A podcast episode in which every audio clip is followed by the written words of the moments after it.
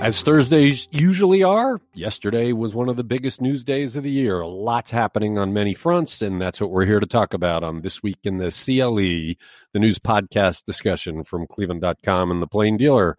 I'm Chris Quinn here with my colleagues Laura Johnston, Chris Wernowsky, and Jane Kahoun. Happy Friday, everybody. It's always a busy podcast on Friday. Happy Friday. Right. Yay.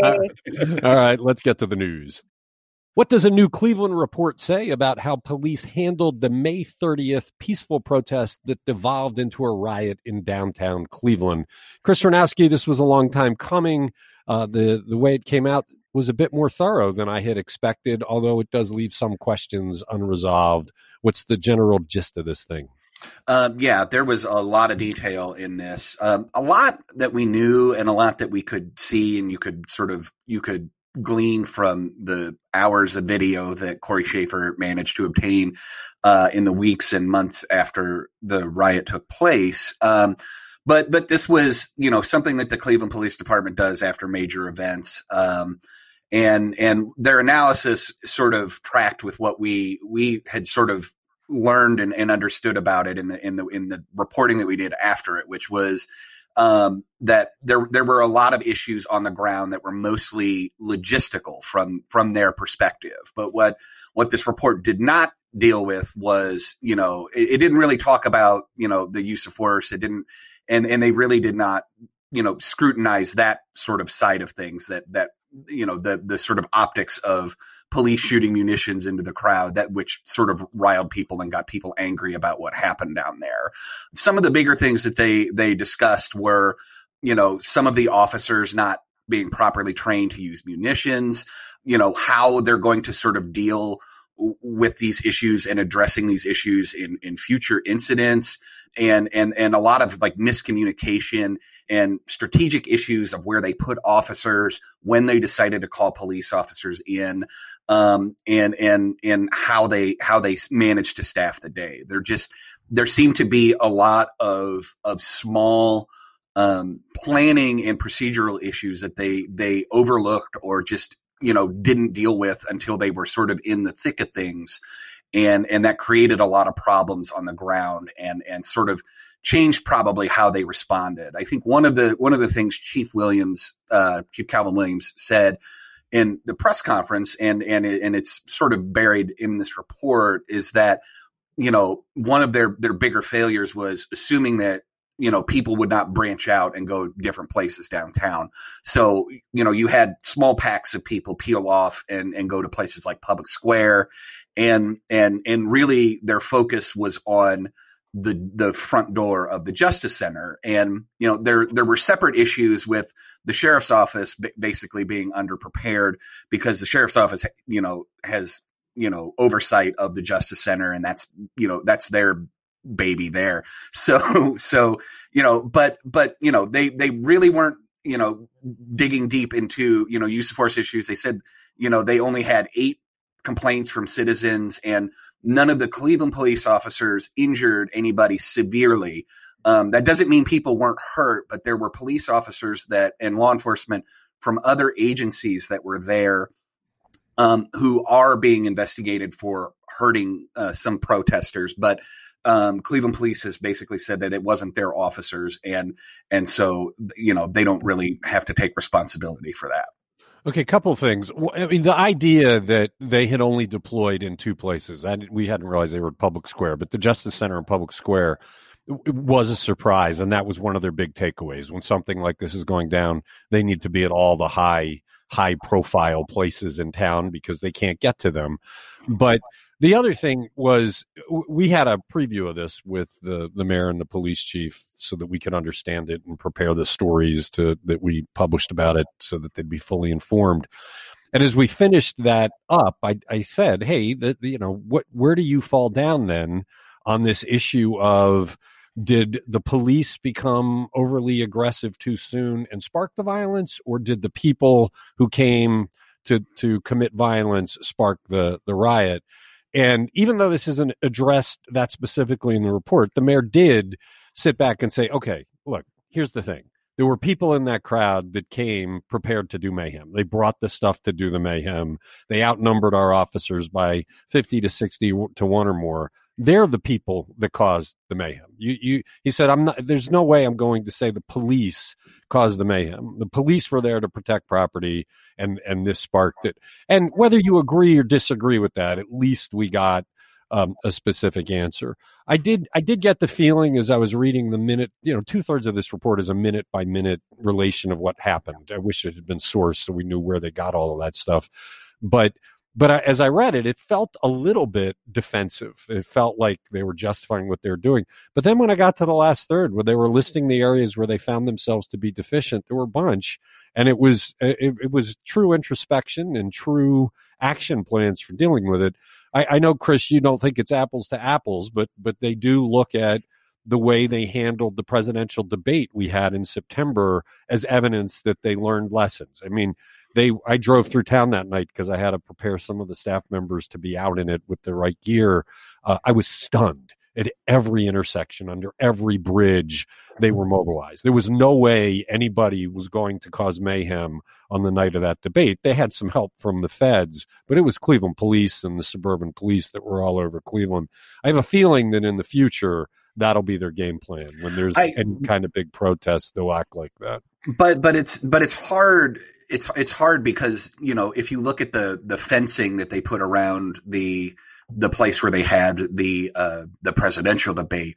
You know, they didn't put any of that up around the Justice Center, and they didn't put you know, and I don't know that they have the resources to do that. You know, that was the same kind of fencing that they used to block off the safety zone during the Republican Republican National Convention, and it's just you know when when something like this brews up very quickly you can't assume that a city has time to prepare in the way that they do for something like a presidential debate. So, you know, I, I get it, I, you know, and, and, and Williams, you know, said we understand now that, you know, we, we have to plan differently ahead of this, you know, but, but if you look at this report, the intelligence they got from their intelligence gathering center, this, what do they call that thing? The, the fusion center, the fusion center. And, you know, the intelligence they got from that thing seemed kind of lame. You know, it looked like they were just kind of looking at the Facebook events for the thing and, and, and assuming like a small amount of people were coming. And, and, you know, and they said they were, you know, that they were paying attention to things that were going on elsewhere in the country because this was happening in every major city.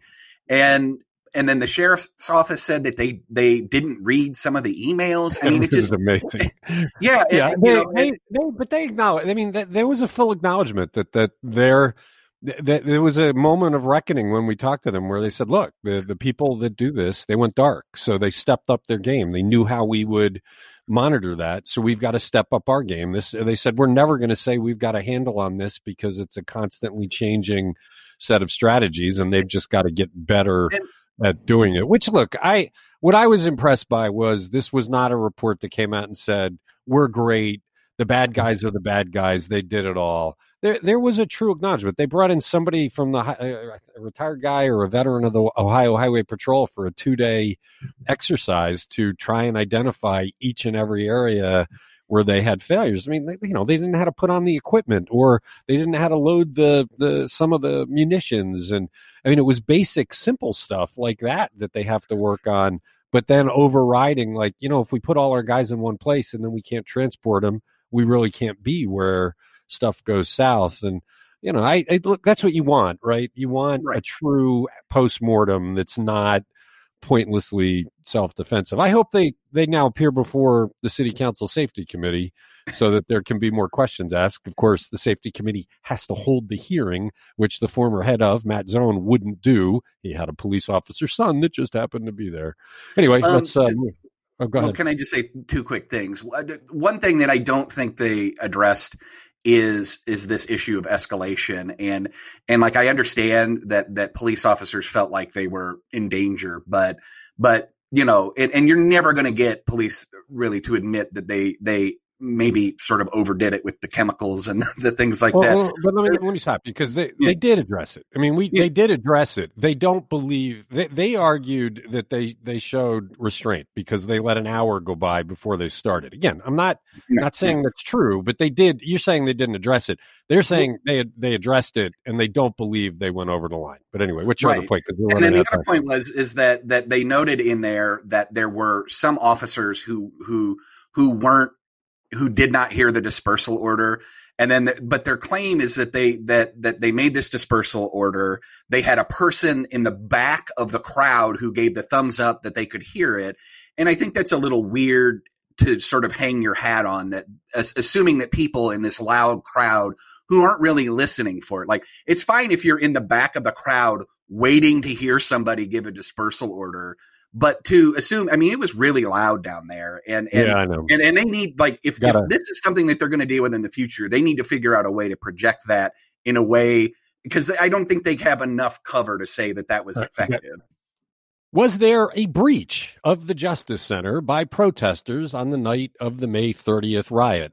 Chris Wernowsky, we've talked about this before. Originally, Chief Williams said there was a breach. Then the sheriff came out and said there wasn't a breach the report that was released yesterday makes things hazy. I don't think we're ever going to have an answer, but let's bring people up to date. Right. And and if you watch the press conference, you saw Chief Calvin Williams make, you know, somebody asked him about it and he said that, you know, he he relayed to the public the information that he had at the time, which is that at some point during the um, the the riot. Somebody came over the radio and said that they uh, that the protesters had breached the the Justice Center and they were in there. But thus far, there hasn't been any real evidence. I mean, you haven't seen any surveillance video of it. Um, you you know you you didn't see anybody get arrested for it. You didn't. I mean, there there was really no evidence of it. And so what you know, we discussed this yesterday in and and part of it I think comes down to semantics. You know, w- one of the things that happened was people did break a window, and so if you if you define that alone as a breach, then yeah, they breached the the Justice Center, but. But in my mind, breach means you're in there. It means you're, you know, uh, uh you're, you but know, one of the you, transcripts. But one of the transcripts What's, of the radio traffic was that they're in here but it was it wasn't somebody who saw it. He was relating what he'd been told by a sheriff. So it's and you're right. If somebody actually got in you would think they'd be arrested. So that kind of puts some credibility issues on there. But but i think i think you nailed it. It's semantics. I think you're it's all how you define it. And it was bedlam. And so i don't think we're ever going to know but we should uh, just wrap it up. So this week in the cle how likely are the Republicans in the Ohio legislature to override Governor Mike DeWine's veto of their bill to strip him of the power to issue health orders, which he has done regularly to battle the coronavirus? Jane Kahoun, this is a kind of a big moment for the Ohio legislature. Will they go with the conspiracy theory masquerading minority and, and stop the governor from the long held power to try and keep people safe? Or will they do the right thing? I'm afraid I don't have the definitive answer on that, but it's very possible they will override it. Uh, you know, it would be a play to a certain base, as as you said, but with the way the virus is raging right now, the the optics would be so bad. I think uh, the way it would play to a majority of the public, anyway. But uh, just for some background, D- DeWine vetoed the bill Thursday. It was Senate Bill 311 and it would ban the Ohio Department of Health from issuing mandatory quarantine orders enforced against people who are not diagnosed as sick or directly exposed to disease.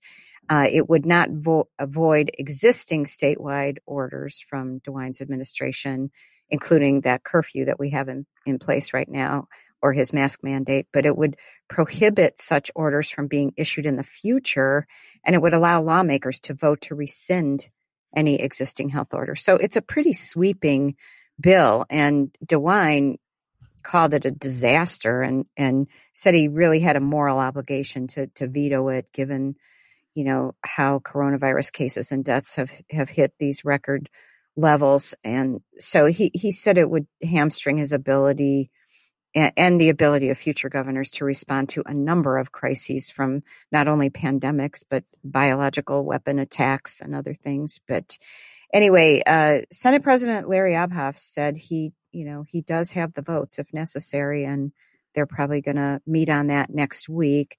And and then in the House, it, it seems a little more uncertain. The the bill originally passed along party lines, fifty eight to thirty two, and they need uh, sixty votes for the override. However, uh, some of the House Republicans were not present for the original vote, including a name you might recognize, John Becker, who, as we know, is a vociferous opponent of all of DeWine's orders, and a couple of other guys who also have pushed back on on some of these things. So, you know, can they do it? I, I think if they want to muster the votes, they can. But, you know, I think DeWine's talking to them. He said so in his briefing on Thursday that you know he's he's talking to them so whether he's going to be able to reason with them on this uh, to come around to his way at least hold off on this or come up with some kind of compromise. I don't know what that would be the, but um, Jane, the world's upside down. The majority of ohioans are wearing masks and they're scared of the virus. The majority of ohioans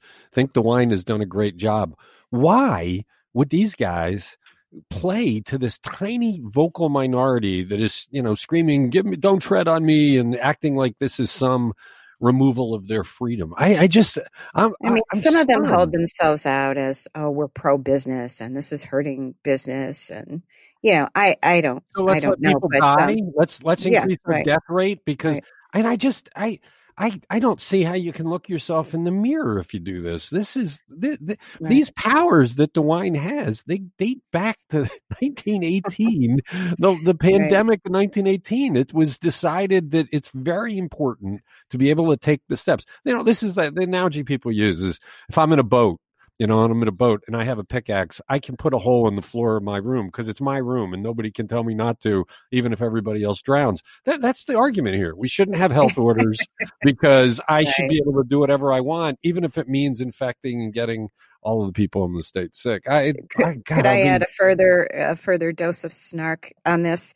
Absolutely. Maybe they won't have maybe they won't have enough members show up for the override vote because they'll st- they they're still refusing to require masks in the in the house. So maybe we'll have you know too many lawmakers sick by that time to to show up to override. We love Jane Kahoun snark. You're listening this week in the CLE. How many counties are purple on the coronavirus chart of Ohio? And has our positivity rate on testing hit a new high, making us a state that other states warn their residents about? Laura Johnston, it's just getting worse and worse and worse with no end in sight. It is. I'm not feeling good about Ohio right now. A record eight Ohio counties are on the highest level of purple. And yes, we are the people Mike DeWine warned us about. Uh, so we added five Northeast Ohio counties to purple yesterday. That's Medina, Portage, Richland, Stark, and Summit. And Cuyahoga is among three counties placed on the watch list for a possible move to purple next week. We can talk about that in a minute, but the others are near Columbus, Madison, and Fairfield counties. This purple alert comes with a warning. It says only leave home for supplies and services, but there are no mandates involved and plenty of people are not listening to this. So we met uh, those those counties met six of the seven measures to determine alert cases, uh, alert levels. That includes the number of new cases per capita, increases in visits to doctors and emergency rooms, hospital capacity levels, how many cases are originating outside congregate living facilities such as nursing homes.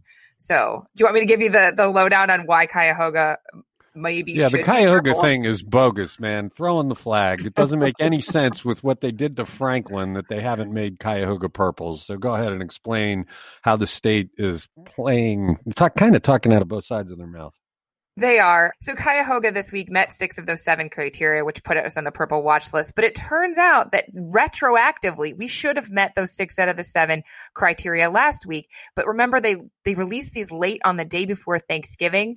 And then they went back and they looked, and I guess we should have met six for the congregate, the spread outside the congregate care facilities as well. So really, they should have put us purple. And they did that two weeks ago with Franklin. All of a sudden, Franklin was purple. And we were like, wait, they were never on the purple watch list. But it turned out they had gone back and retroactively said they should have been on the purple watch list. So even though Rich Exner does a, has a great story up on cleveland.com today that explains this. And Melanie Amato from the Department of Health said, we don't retroactively change things, but they just did. So I, I, I don't know. I guess your school district where you are is paying attention to Rich Exner, and that's why your your your moniker today is Laura mad about school. Your kids I are am home mad about until school. January. They are home until January. And uh, yeah, so uh, this other bad news for Ohio that we're above this 15% positivity rate. We're at 15.4%. Yeah, we're like shaded yellow on this map of the the state, the country. And you know, people talk bad about like so many southern states, but like Florida's at 8%. I don't know, Georgia wasn't that much higher and it's like, okay, we look pretty bad. Like there's like five or six states maybe that are Right, yellow. right. We're not going to get to probably most of the topics I had on the list today, but we should stick on this for a minute because, Okay. and I'm sure Chris Wernowsky will have something to say. We're we're over 15. Pennsylvania's at 29, but every other adjoining state is lower, is not in the yellow zone, and other states have taken much more formal actions to curb this. Do, does this mean that Ohio should start taking some harder actions, like shutting down the bars and restaurants and and moving? If the states around us don't have our positivity rate, should we be doing what they're doing? Is that pressure building on Mike DeWine to actually take action? I mean, I think so, but like you just said, I'm mad about schools. I want them to shut the bars so that my kids can go to school. I just, I think telling people don't leave your house, but hey, everything's staying open. And um, as Chris Wernowsky texted us all on Thanksgiving, uh, showing some crowds around bars, there are plenty of people that are not listening to that stay at home unless you have to leave kind of mantra. I want to point out I was not out trolling for it was from Twitter. for trouble bars. I saw a photo of a bar on Twitter, and I wasn't out narking on small businesses. But, but you know, I, I think to address your question, Chris, is that we've been doing this podcast for a while now, and when we started to slow open the state, you know, we were screaming at the time like this is this is wrong. This is not the right way to do this, and we have no choice. You know, I mean, the federal government is not offering stimulus to people. They're not paying, you know, they're not reimbursing businesses. So they really put businesses in a really terrible position. They put, you know, open up, bring your employees back, put them at risk. And for what? I mean, here we are. I mean, anybody who says they're surprised by what's happening right now is a liar. They're they're being very dishonest with themselves and with people because this was exactly what was going to happen. Uh, you know, Fauci said it was going to happen, but you know, people have conspiracy theories about Fauci. So, you know, uh, apparently he's going to profit greatly from the vaccine. So, of course he wants to. So, you know, I mean, we've got to stop elevating stupidity, ignorance, and anti-science rhetoric above of above reason and smart ideas. And Okay. and but but you know, I mean, but we haven't we you know, I mean, but they're I mean, they're they're trying to you know ban mask bans and. Okay, okay, okay. I knew, I knew, I knew Chris you would for have- this, I Chris. knew Chris Wernowsky would have something to say about this. We got to move on. I'm trying to get two more in. You're listening to This Week in the CLE. What was the Cleveland police finding on a review of a pursuit that ended late last year with the death of a 13 year old girl in East Cleveland? Chris Wernowsky, the, the this is almost a year later that we're we're getting this, but the police did do a pretty thorough review of their policies and procedures. What did they report to us? Um, yeah, so the Cleveland police released a, a report yesterday about the uh, the chase that led to the death of Tamia Chapman, who is a 13 year old girl who who died in this in this incident. Um, the department determined that the chase of the stolen vehicle a year ago and it, that ended in her death was conducted properly and within the department protocol. Uh, Calvin Williams said that we made sure the investigation was going to be thorough and comprehensive and we did our due diligence. And um, it, to give people some background, um, the the chase involved a a vehicle that was stolen at gunpoint uh, from a 72 year old woman in the parking lot of the West 117th Target in Cleveland. Uh, an off duty officer spotted it happen and followed the car as it proceeded eastbound on I 90 and the uh, that off duty officer radio police dispatch and a marked police cruiser uh, followed it. The the pursuit uh, of the vehicle uh, uh, it started basically when the car got onto Eddy Road and a, and a marked dispatched uh, marked car dispatched to the area. Turned on its lights and sirens, and the car fled. They followed the car into East Cleveland, where it hopped a curb near the East Cleveland Library and struck Tamia and and and the review sort of looked at I mean, you're right. They did. They went back and they, you know, they they traced the route several times. Uh, they did a lot of a, a lot of examination of it, um, but you know, basically they determined that that you know, at the end of the day, they determined that that the 15 year olds who were charged in this carjacking were basically to blame and not the police. Yeah, I mean, the the they did have a guy who put a gun to a woman's head in daylight in Target parking lot on the loose, so you can understand as law enforcement, they're going to want to get that guy stopped. Uh, it's just a it's a tragic kind of case, and, and I wish the review would have been done earlier, but it seems I, like they went pretty I, thoroughly. I want to add one thing here because there was a, a, a, question asked in really bad faith yesterday during the press conference by a reporter who I can't, I, I didn't hear what reporter asked it, but they asked if the city was ever going to ask the DOJ if they were going to allow police to do their jobs and properly and, and lift this chase policy that the police department has. And, and it's a very dishonest way to ask that question because the DOJ had nothing to do with the city of Cleveland's chase policy. That went into effect in 2014 before the city entered into its consent decree. So I just I wanted to correct that little bit of disinformation that was put out in the world. Yesterday. Okay, good, good, good thought. You're listening to this week in the CLE, the news podcast discussion from Cleveland.com and the Plain Dealer. Let's end with vaccines. Did Ohio Governor Mike DeWine offer any kind of preview of what he intends to talk about today when he has his coronavirus vaccine briefing. Jane Kahoun, I was surprised to hear we were having another briefing because I announced a new schedule this week of Monday, Thursday, but it's Monday, Thursday, Friday. I don't think we can get enough information about the vaccine. There's a lot of nervousness about it. There's a lot of concern about the honesty and the way they spread it around. What what do we know, and what do we think we're going to find out? Yeah, I think maybe uh, during Thursday's briefing, he just wasn't ready to roll all this stuff out. So he called a special briefing for today. And he basically said, I'm going to have more to tell you about exactly how this is uh, going to be not only distributed, but what the priorities are going to be. So that's what he said. We know already that Ohio is expecting to get its first shipment of vaccine sometime around December 15th. And uh, the first wave of doses are supposed to be given to high risk healthcare workers and first responders. And uh, he said Thursday that that we're going to get a little more than 98,000 doses of the Pfizer vaccine in the initial shipment, and um, he couldn't provide details on on future shipments yet. But he said he hopes to have more information on that today. And um, we also already knew that the the vaccine's going to be administered at ten sites throughout the state, including Metro Health and, and Cleveland Clinic.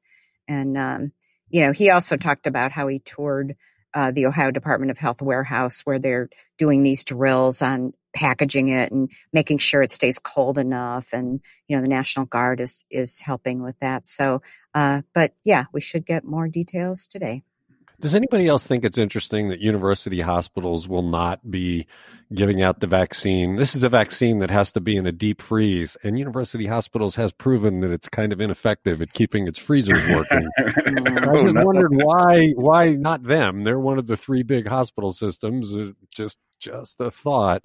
Um, it, it it will be interesting to see how transparent the the state government is in who gets this. You know, I mean, you just you you will hate to hear if some legislator gets to the front of the line for some bogus reason that that you really are looking for an honest system where healthcare providers get it and police get it and firefighters get it and then teachers get it. I, I just given that the government's involved uh, thank God county government's not involved, but the state government's involved. You just think that you know bad things can happen here, and we need to look no further than HB six to see evidence of that. Uh, can, can um, I can I say something here? I I, I, I, I sincerely hope that retail workers, food servers, yeah, and, and all of these people that we're forcing to work during all of this stuff Absolutely. Are, are, are way at the front of the line of this because you know when we have the doctor, the the police, and the, you know when we have that first front line thing, we tend to ignore those people that are working for you know small wages, doing yeoman's work, making sure that people can get fed and, and stuff like that. Put them on that list and make sure that they're at the front of the line too. I right. I that that's what we're looking for, and I hope that Mike DeWine addresses that in some way and talks about transparency. If we get a question at this thing, Jane, maybe we should go in that direction. You're listening to This Week in the CLE.